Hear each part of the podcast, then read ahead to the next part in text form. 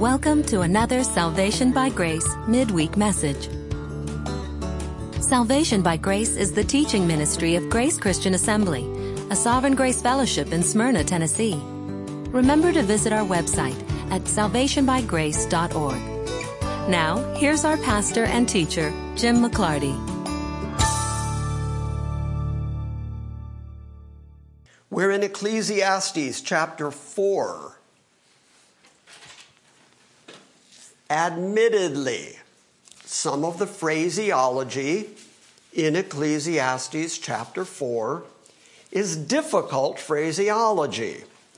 So much so, in fact, so cryptic is it, that I've read numerous different commentaries when I've looked at some of these phrases and thought, now, what is the proper understanding? What's being said here? And across the board, none of the commentaries agreed with each other. They all had different understandings of what was being said, and in fact, some of the verses in Ecclesiastes 4 are interpreted wildly different as you go from version to version, as you go from the King James to the NIV to the ESV to the NASB to the, the, the language, the verbiage is, is very different. And it's because some of this ancient Hebrew can be interpreted a variety of ways, and the interpreters were trying to make the best sense that they could out of the letters that were in front of them to work with. So, what I came down to was which of these understandings follows the context the best, because I'm a context freak. I understand most biblical things based on context. Does this fit into the overall argument? And so that's the conclusion that I've come to on a couple of these more cryptic phrases, and I'll tell you what they are when we get to them, and we will let some of you who have other versions read those same verses, and you're going to see that there is a, a variance of understanding. So, what is chapter 4 about? Well, we last week saw that Solomon has said that human endeavors, human activity, human work is all just striding against the wind. And the only value that it really has is if you recognize God's sovereignty behind it, recognize it as your lot in life, and then enjoy it for what it is. That's the only place that you can find value in the work that you're given to do here in this lifetime. Because nobody's going to remember, says Solomon, no one's going to remember that you were here. No one's going to remember most of what you ever did. And the riches that you gain to yourself are going to be somebody else's when you die. And you don't know if they're going to use that wisely or if they're just going to be a fool. So the most you can do is recognize the value of what God has given you here and now. Recognize that you are sort of a steward of the things that God has given you. Enjoy those things and enjoy your work. Enjoy the tasks of life that you have. And that's really the only value they have. Chapter 4, he begins in an almost proverbial way to start spelling out other inspirations for why men toil, why men work, why men do the things that they do. And they're all bad reasons. They're all reasons based in greed.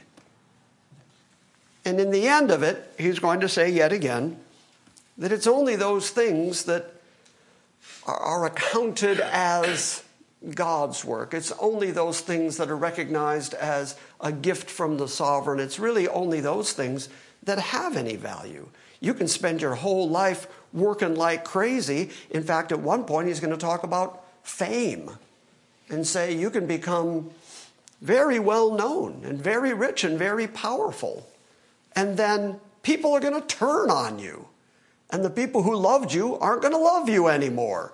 People who thought you were the greatest thing since sliced bread are going to want to see you fall. And that's still true of human beings to this day.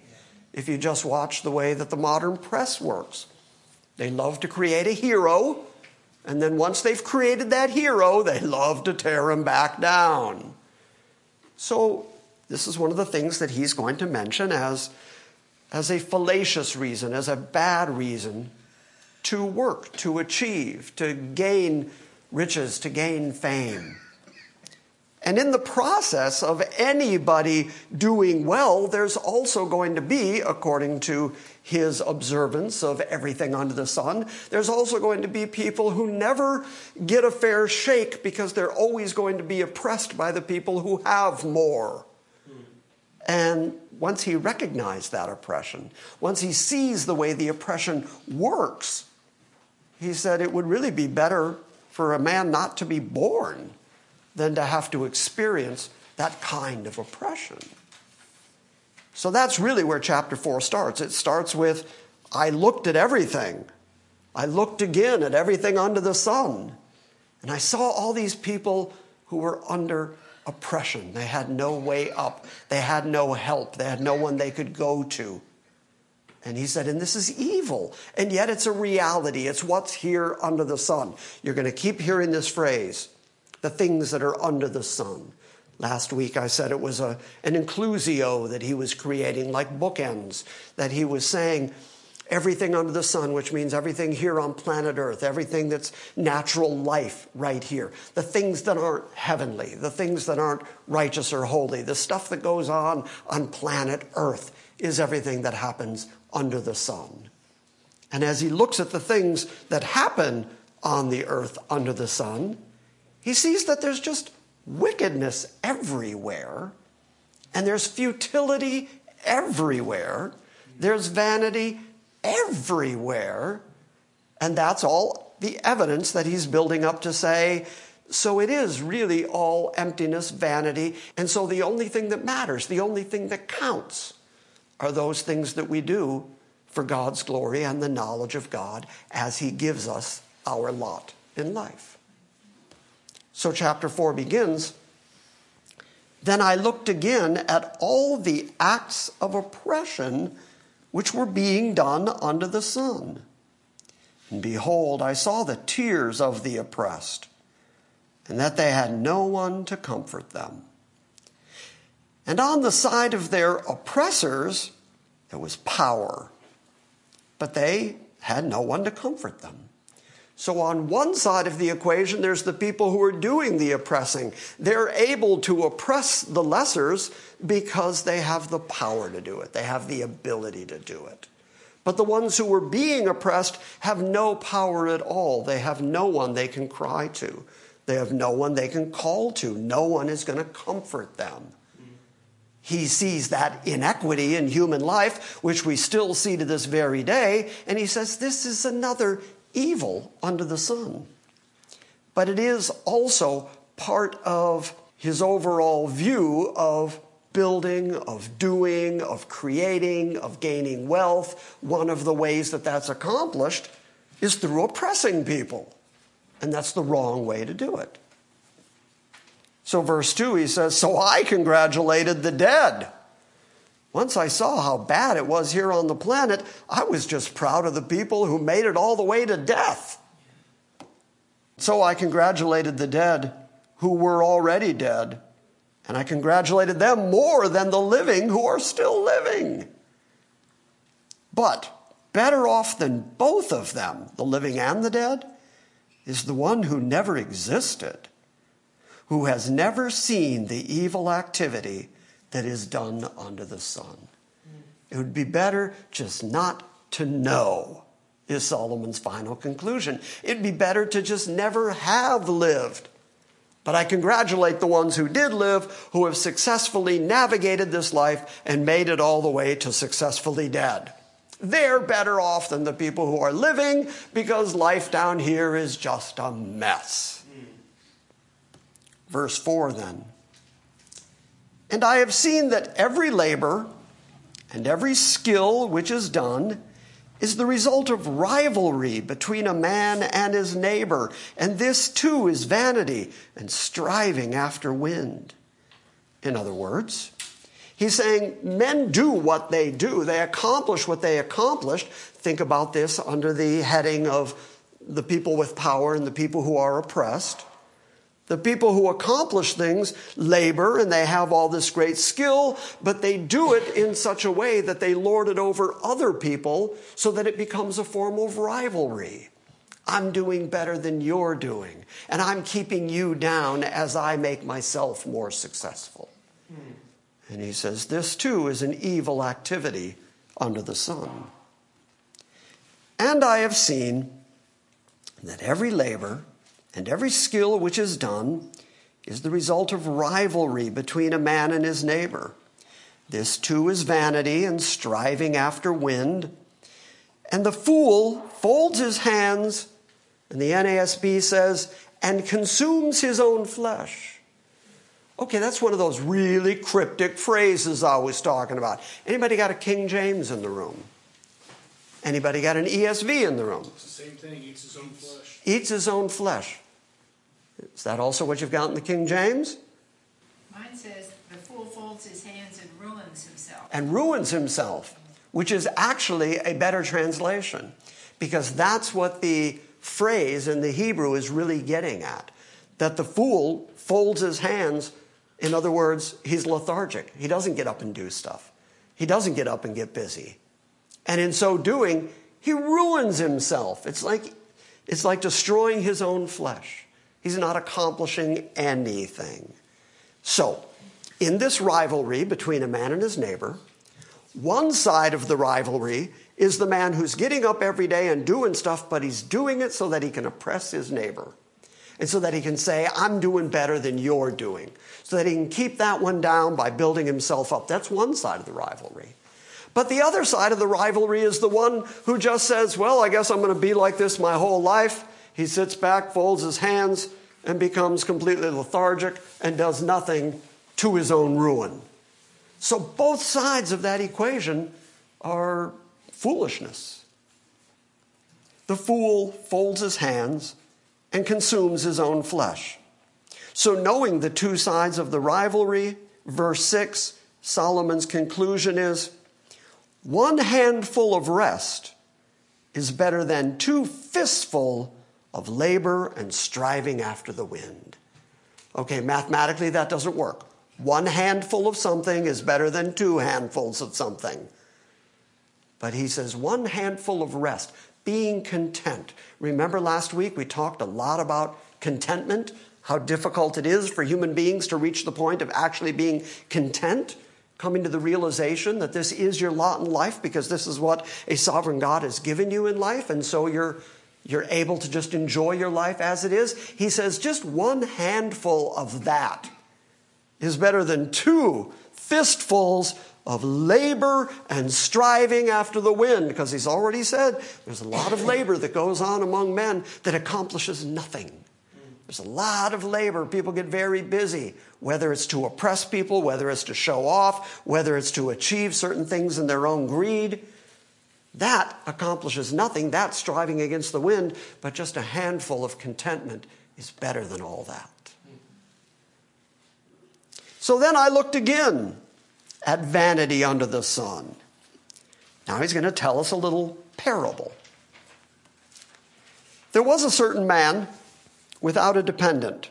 In other words, he had no children, having neither a son nor a brother Yet there was no end to all his labor. Indeed, his eyes were not satisfied with riches, and he never asked, And for whom am I laboring and depriving myself of pleasure? This too is vanity, and it is a grievous task. So the story he's telling is of a man who's determined to work hard to achieve riches, it says here, and yet he's never content with his riches. But he never asked himself, since he doesn't have an heir, he doesn't have a brother, he doesn't have a son, he doesn't have anybody who's going to benefit from his hard work, he never stopped long enough to ask himself, why am I working so hard? Why am I not just enjoying the contentment of life? Why am I not just resting in what God has given me? So then, what would be this man's motivation for working that hard? Greed. He wants more. He wants more. He's never content with riches. No matter how much he accomplishes, he wants more and he wants more. And then he labors his whole life. He deprives himself of pleasure. He never rests. He's never satisfied. And then he dies. And what did he accomplish? Nothing. What's he really got? He's got nothing. He didn't leave it to an heir. He didn't leave it to a brother. He didn't leave it to a child. And so he accomplished all that and left it to a stranger who may even end up to be a fool. So he did nothing of any value, which is why Solomon would say, This is vanity, and it's a grievous task. In other words, that task of working your whole life, slaving your whole life so that it will just blow away to the wind in the end. So That's, that's grievous. Verse 9, this is why I said he speaks sort of proverbially.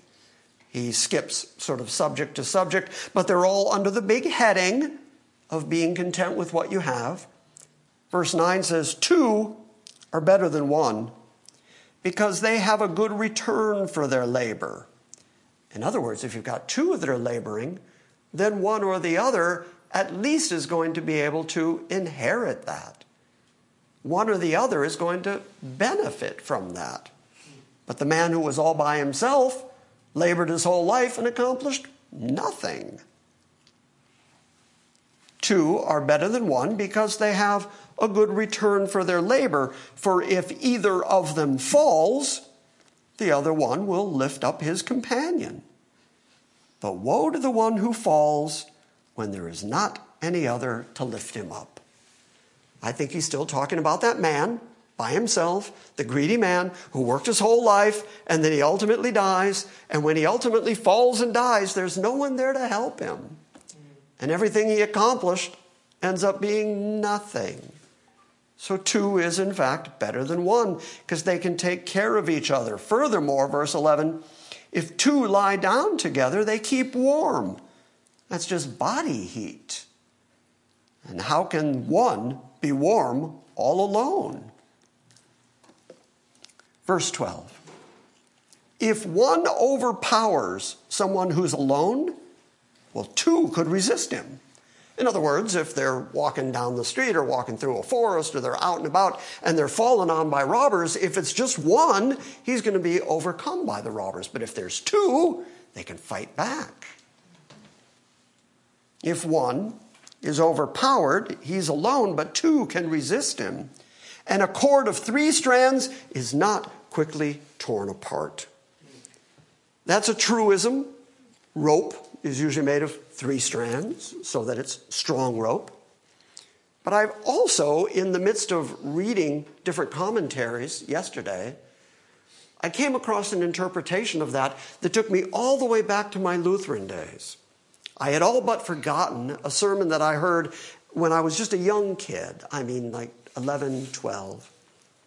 The commentary said that if you were going to allegorize that verse, then the two that he's talking about are two men who are friends, two men who keep each other warm, two men who work together, two men who are close to each other.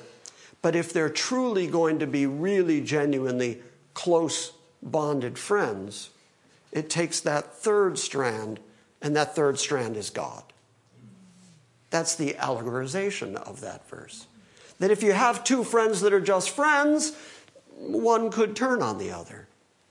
But if you have two friends who were brought together by that strong cord of faith in God, that combination of the three makes them unbreakable.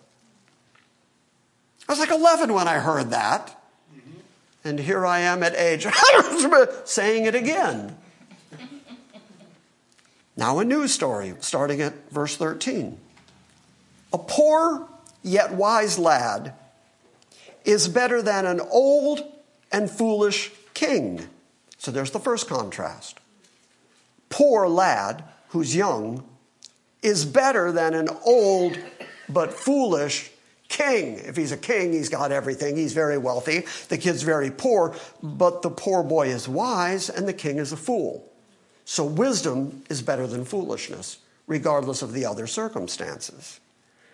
But then he's going to extrapolate on this and he's going to make it about fame. He's going to make it about notoriety and how quickly people will turn on you. A poor yet wise lad is better than an old and foolish king who no longer knows how to receive instruction. That would be a sign of his foolishness. He no longer listens. He no longer pays attention to good counsel. He does everything his own way, but he's a fool. Verse 14 For he has come out of prison to become king. Now, commentary after commentary, you can go look, will say, How many people are we talking about here? Okay, there's a kid, there's a king. Now there's this other guy who's come up from prison who's, I think, that what Solomon is doing is starting yet another thought in a very proverbial way. But as long as he's thinking about kings, he creates this scenario where there's a guy who came out of prison. That's how poor he was. And then he ultimately becomes king. So even though he was born poor in the kingdom, he ended up becoming king.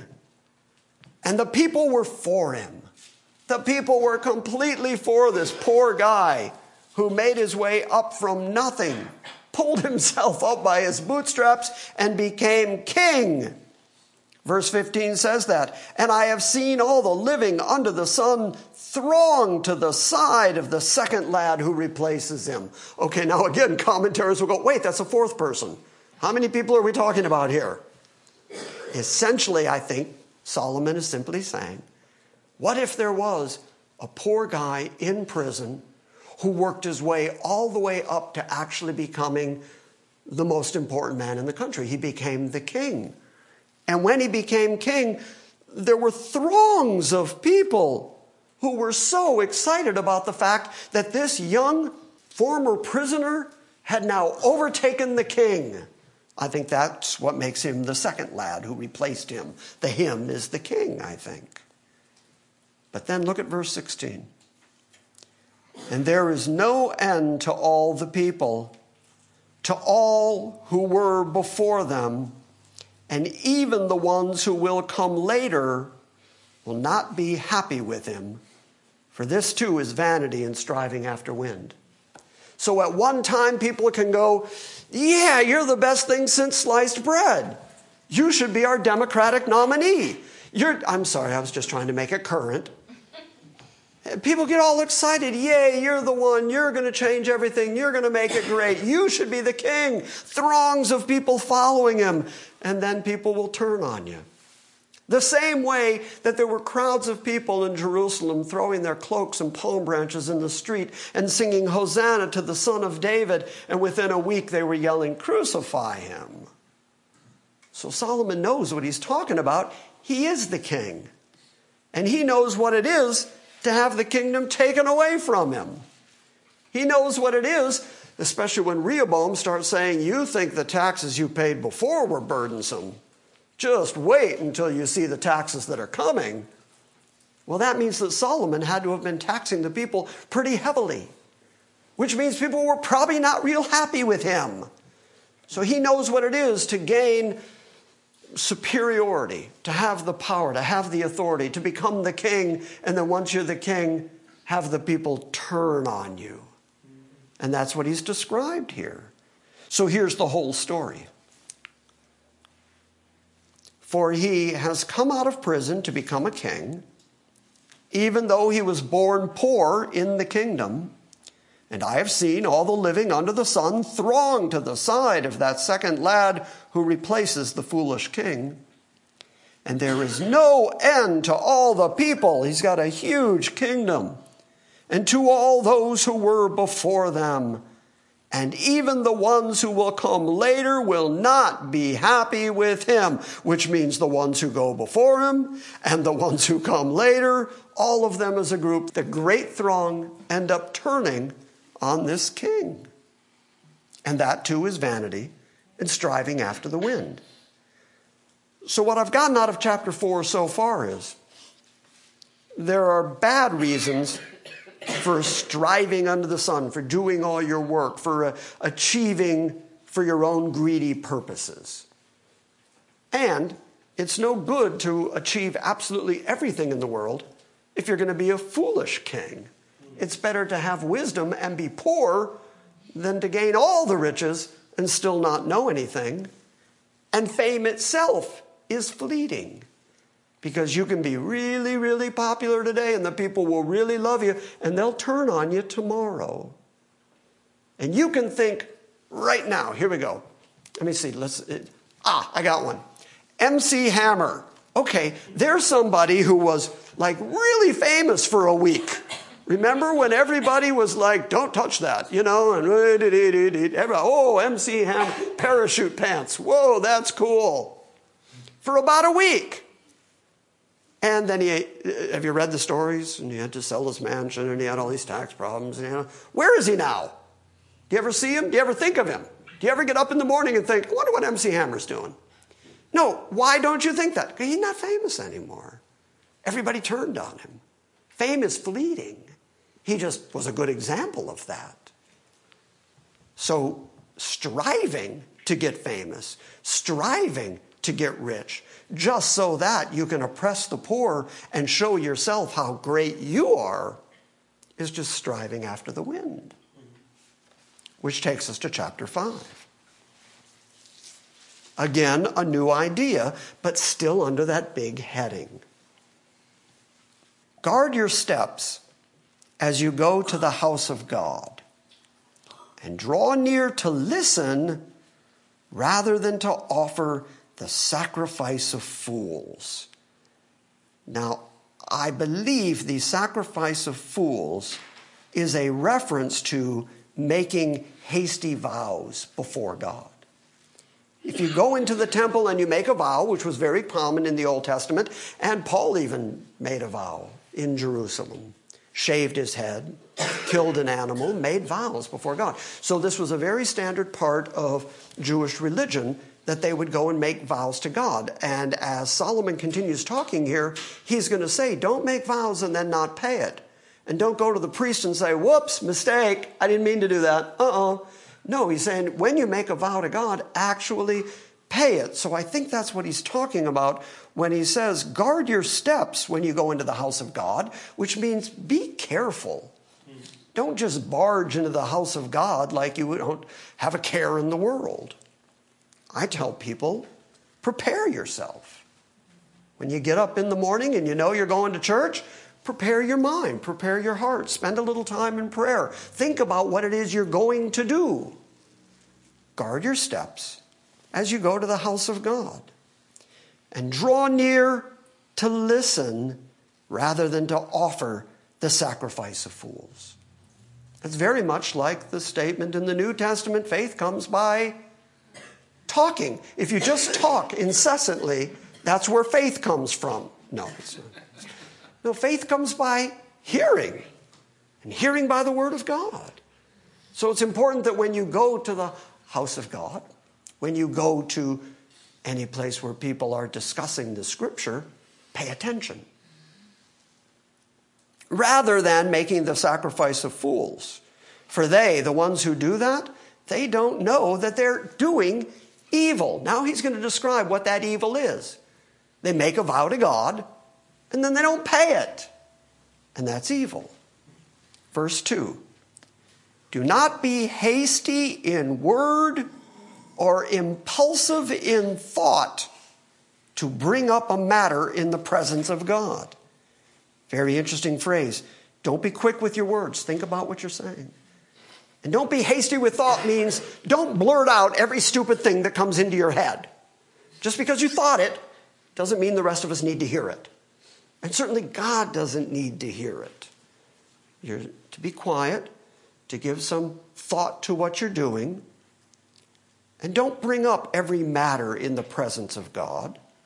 For God is in heaven and you are on earth. So when you go to the house of God, you have to think in heavenly terms. You have to think about is this an appropriate thing for me to be saying or doing before God who's in heaven? Considering that God is righteous and holy, does he really want to hear your dumbness? Every fleeting thought that goes through your silly, sinful brain. In other words, be wise, be careful, don't be talkative about it. Do not be hasty in word or impulsive in thought to bring up a matter in the presence of God. For God is in heaven and you are on earth. Therefore, let your words be few. Don't be mouthing off in front of God, who absolutely knows absolutely every absolutely thing. So, what are you possibly going to tell him? Make sure that your words are words of grace, words of faith, words of praise, words of honor toward Him, words that glorify and worship Him. Make sure that you're thinking about what you're saying. And the best example of not thinking about what you're saying is to hastily make a vow and then later say, Oh, that was a mistake. I meant to do that, but I, I blew it. Sorry. Verse 3 says, and this is another one of those cryptic phrases. It took me a minute to figure it out. For the dream comes through much effort, and the voice of a fool through many words. What this is really is a comparison of two things, saying the same way this is this, well, then that is also this. The dream comes, in other words, sleeplessness comes when you're filled up with effort. If you've had a really busy day and you're busy with your thoughts and you can't stop your head and you gotta, that's when you can't sleep well, and that's what he's talking about, and that's when the dreams come through much effort.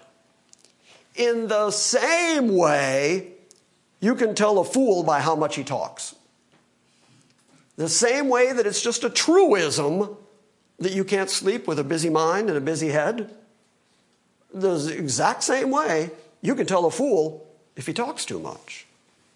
He's going to let it be known by his words.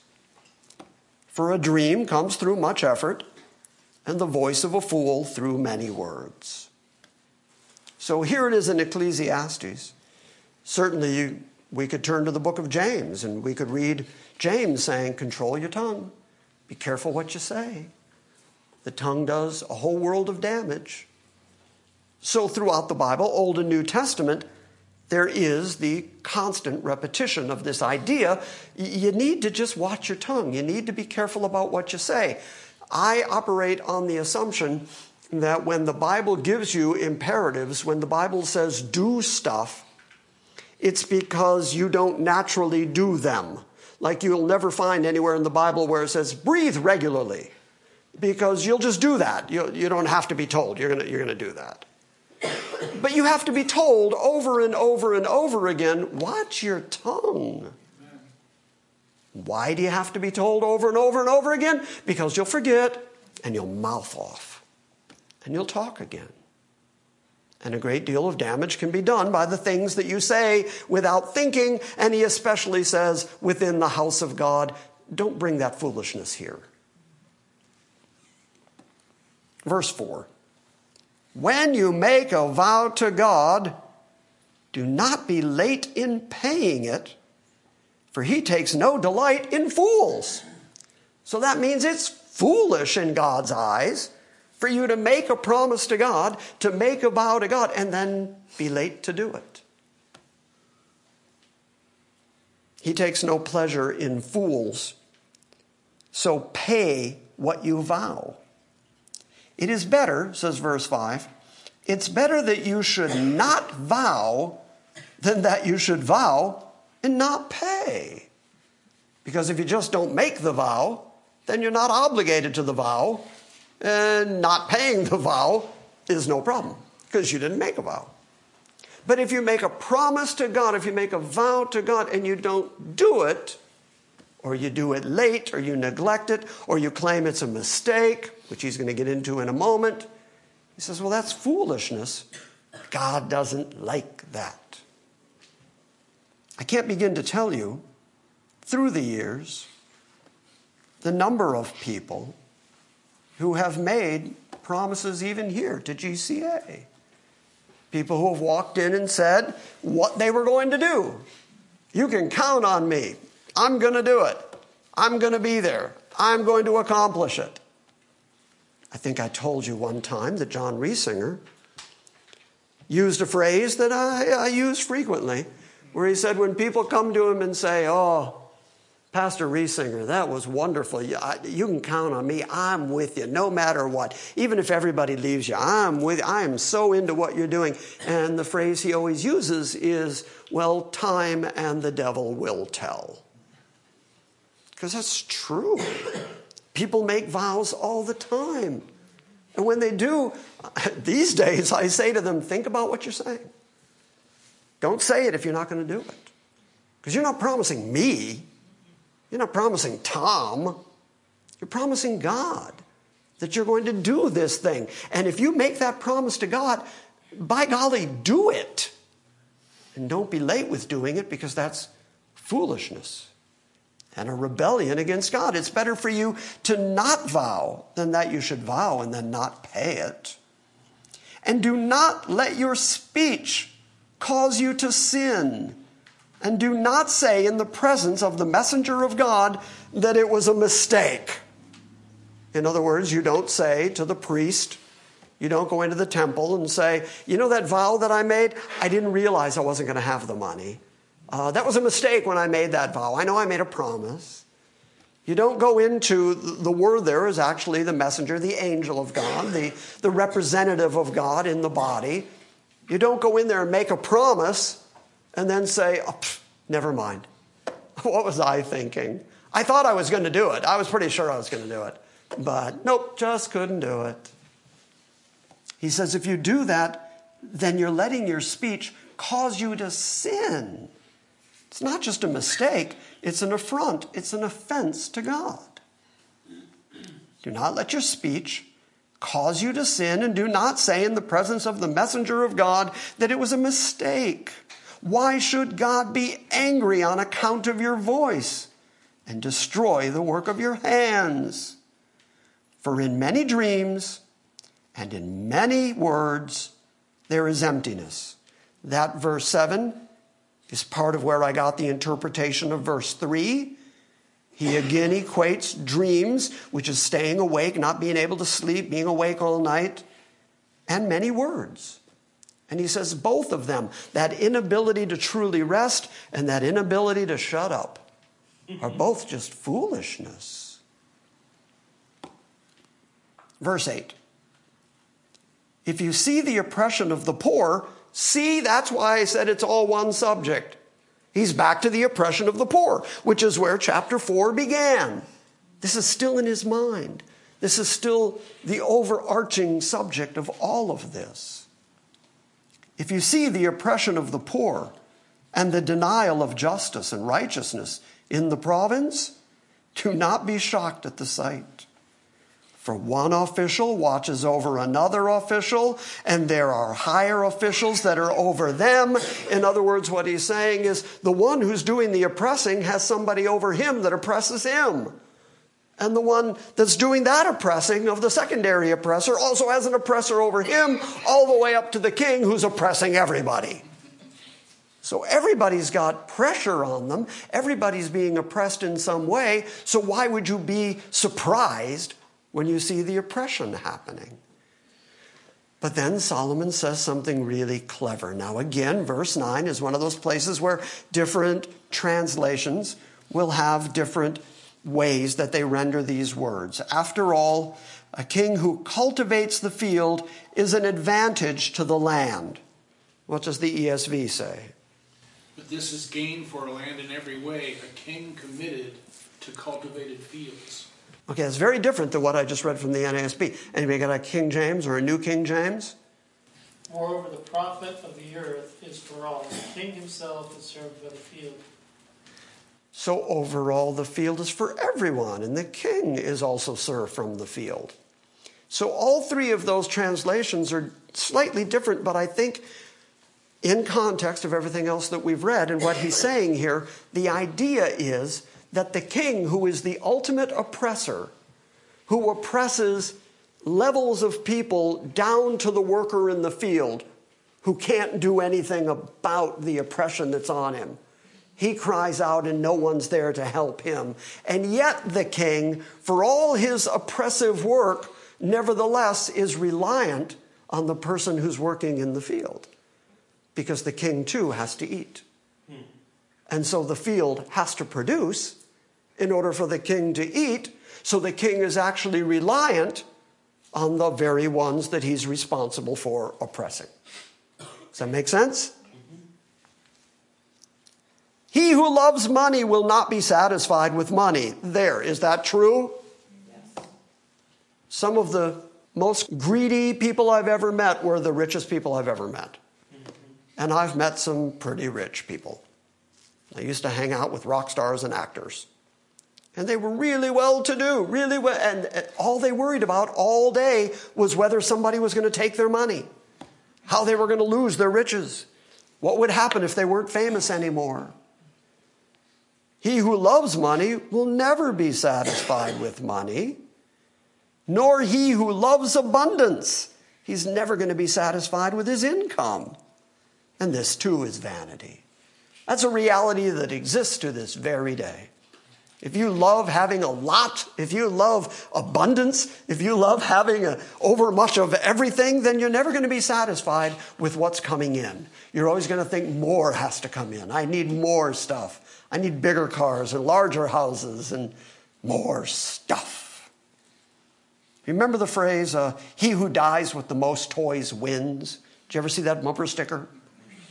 I remember when I lived out in California, that was a poster and a bumper sticker, and and people actually thought that was true. He who dies with the most toys wins. No, he doesn't. He spends his whole life trying to accumulate toys and then he dies. He accomplishes nothing really, it's all vanity. When good things increase, those who consume them increase. So, what is the advantage to their owners except to look on? In other words, if you increase your stuff, the people who want to consume your stuff also increases. Remember the Billie Holiday song? Sure, you do. Of course, you do. Them that's got shall get, them that's not shall lose. So the Bible says, and it still is news. God bless the child. That's the name of the song. The bridge of that song says, and when you got money, you got lots of friends all crowding around your door. And when the money's gone, and all your spending ends, they don't come round anymore. That's a fact. It's a fact that Solomon is getting at. When you increase what you got, there's going to be plenty of people coming around to consume what you got. And then the owner of everything can't do anything but just stand back and look, stand back and watch as people consume everything you had. When good things increase, those who consume them increase. So, what is the advantage to their owner except to look on? The sleep of the working man, the man who just gets up every day, does his work, isn't being greedy. To him, his sleep is, pres- is pleasant. And that's in contrast to the people who are up all night with the dreams, the restlessness. People who are just working people, who are satisfied with their work, they sleep well. And he sleeps well, and his sleep is pleasant, whether he eats a little or whether he eats a lot. But the full stomach of the rich man does not allow him to sleep. I can't eat late at night, keeps me up. He says here the person who is feasting all the time, spends his time in stuffing his belly, he's never going to have a good night's sleep. But the man who works, who is satisfied with his work, satisfied with his lot in life, whether he eats a lot or a little, his sleep is going to be pleasant. There is a grievous evil which I have seen under the sun riches being hoarded by their owner to his own hurt. Somebody who just keeps bringing it in, keeps bringing it in, and to the point where they just disappear into their stuff, where their stuff defines them, where the only reason anybody wants to know them or know anything about them is because of their stuff, not because of them. They hoard things to themselves, to their own hurt. And when those riches are lost through a bad investment, and he hasn't fathered a son, then there's nothing to support him because all those friends who were around for the stuff, when the stuff is gone, there's nobody there for you. And he already talked about the man who dies alone. How two is better than one. Three is an unbreakable cord. But if you're gathering people to yourself based on the stuff you've amassed, when the stuff is gone, so are the people. And then who's going to help you? Nobody. There's no one there to support you. As he had come naked from his mother's womb, so he will return as he came. And he will take nothing from the fruits of all his labor that he can carry in his hand. And this is a grievous evil. Exactly as a man is born, thus will he die. So, what is the advantage to him who toils for the wind? Throughout his life, he also eats in darkness with great vexation and sickness and anger. So, here is what I have seen to be good and to be fitting to eat, to drink, and to enjoy oneself in all the labors in which he toils under the sun during the few years of life which God has given him. For this is his reward. His reward is to do the work that God has given him, to eat, to drink, to enjoy oneself in the labors and the toils that you have during your few years here on the earth. That's the reward. The reward isn't in gathering more stuff and having more than your neighbor and oppressing the poor and in your greed. That's not where the pleasure comes from. That's not where the good sleep comes from. The ability to rest well, the ability to be satisfied, the ability to be content in this world is to recognize that God has given you this lot in life, this work to do, and then enjoy that work. Whatever food He's given you, enjoy that food. Say thanks and eat it and enjoy it. Drink what He has set in front of you and be satisfied with it. And if that's your lot in life, then that's your lot in life. And you can go through the rest of your life arguing and fighting and beating your head against the wall, the brick wall of God's absolute sovereignty, saying, It's not fair, and my life didn't work out, and I don't like the way it's going, and why would God do it like this? And you know what you'll change? Nothing. You're still going to get up tomorrow in the same circumstance you were in while you were moaning and complaining. So it's better to accept your lot in life and enjoy what God has put in front of you. Here, I can give you an example. My kids, when they were little, uh, they got a lot of stuff for Christmas. We used to go overboard for Christmas. And what I discovered real quickly was they would rip open a gift and they'd be all excited about it. You know, so G.I. Joe with the Kung Fu grip. They were, they were so thrilled, you know, oh, that's what I always want. And then within two minutes, they were like, what else you got? Amen. Well, here's, here's another thing. Here you go, here's another. And they'd unwrap that and they'd throw the paper on, they'd take all the ribbons off, and they, they go, I always wanted one of these. This is great. What else you got? And by the time they got to the 40th gift, I don't think they ever got 40, but I'm going to pick that number. By the time they got to the 15th gift, that first thing they were so excited about opening, they don't even remember it. They don't even play with it. It's in a heap over there with the wrapping paper. Because people are never, never satisfied with what they've got. They never appreciate what's right in front of them. And today, right now, you ate. You're dressed. You're in your right mind. You're here. Maybe. Maybe. I knew someone was going to say that, and I was counting on you. You're sitting here in the house of God listening to the Word of God, and you're surrounded by friends. There's nobody here who wants to hurt or harm anybody. This is a safe place to come, it's a good place to be. And so there's all of these blessings in front of you. You're going to go home and you're going to flip on a light switch, and the lights are going to come on, and you're not even going to pay attention to that. Instead of being thankful for the fact that you've got electricity and you've got lights that work and the light bill is paid and everything's okay. That you can fire up the gas stove and cook something. When was the last time you said, Thank you, God, for the gas in the stove? It's working. I'm so tired of my bed. Thank you that I've got a bed. You, you get what I'm saying? Yes. You have so many things in your life that work, so many things that are good, so many things that are valuable. Every one of you are wearing clothes that are clean. Nobody came in here covered in mud. You're all wearing shoes or sandals or something on your feet. There are just so many good things happening in your life right here, right now, that you really have no business complaining about what you don't have. And yet, that's our nature. Our nature is to be upset that I don't have more. I'm never satisfied. I want more. That's what Solomon said. I'm never going to reach the point where I'm satisfied with my riches and with my accumulation of stuff. I want more stuff. Rather than having a thankful heart for what you do have and recognizing that everything you do have is what God gave you, and what God gave you ain't bad. So, furthermore, as for every man to whom God has given riches and wealth, he has also empowered him to eat from them and to receive his reward and rejoice in his labor. This is the gift from God.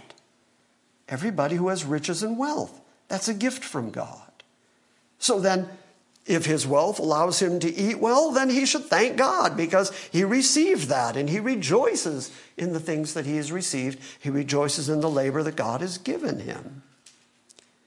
For he will not often consider the years of his life because God keeps him occupied with his gladness of heart. That phrase means if you get up every day and you are happy and you are satisfied with what's going on in your life, then you're not going to worry about the years of your life. You're not going to worry about how many more days you have left or how many are behind you because your life is in a constant state of being grateful, being thankful, appreciating what you do have.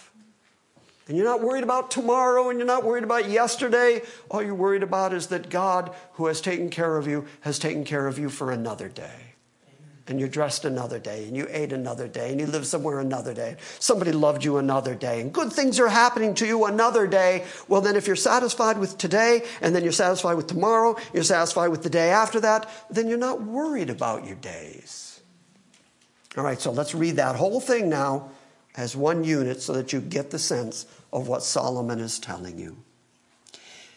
Here is what I have seen to be good and fitting to eat, to drink, and to enjoy oneself in all one's labors in which he toils under the sun during the few years of his life which God has given him. For this is his reward.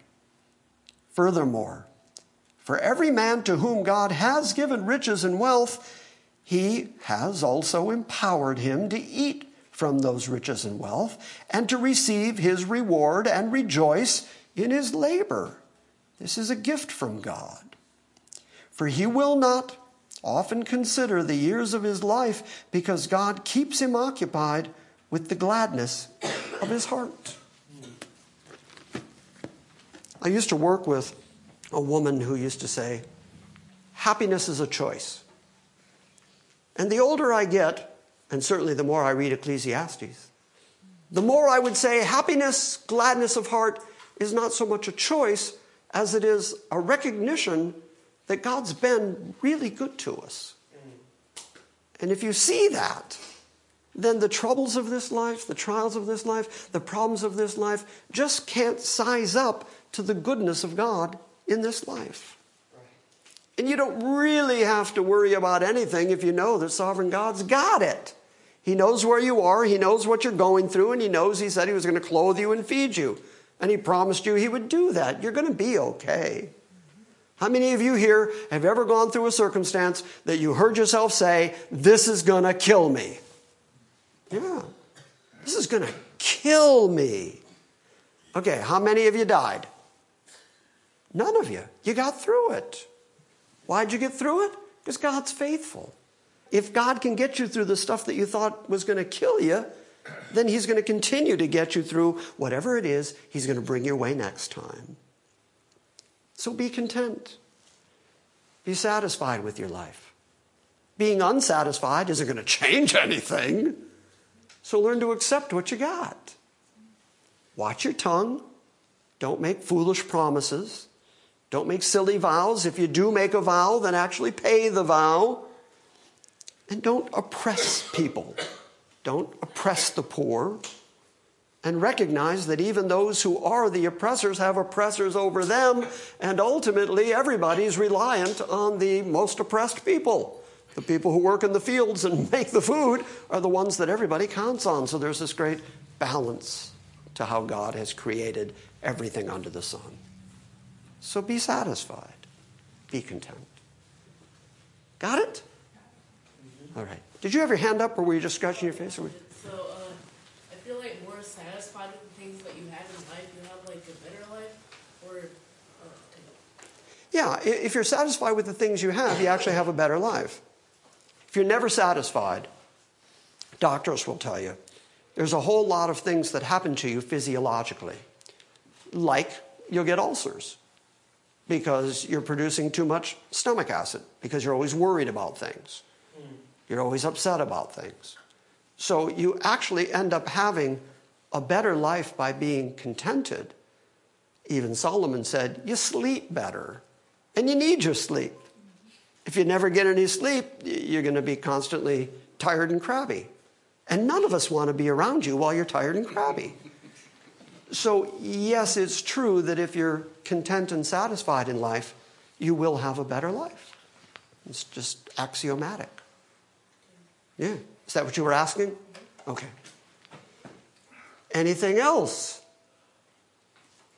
All right. Say goodbye to the internet congregation. Goodbye. Thank you for listening to this week's Salvation by Grace message. We welcome your feedback and encourage you to visit our website at salvationbygrace.org. And we invite you to join us next time when we gather around the Word and study the sovereign grace of God.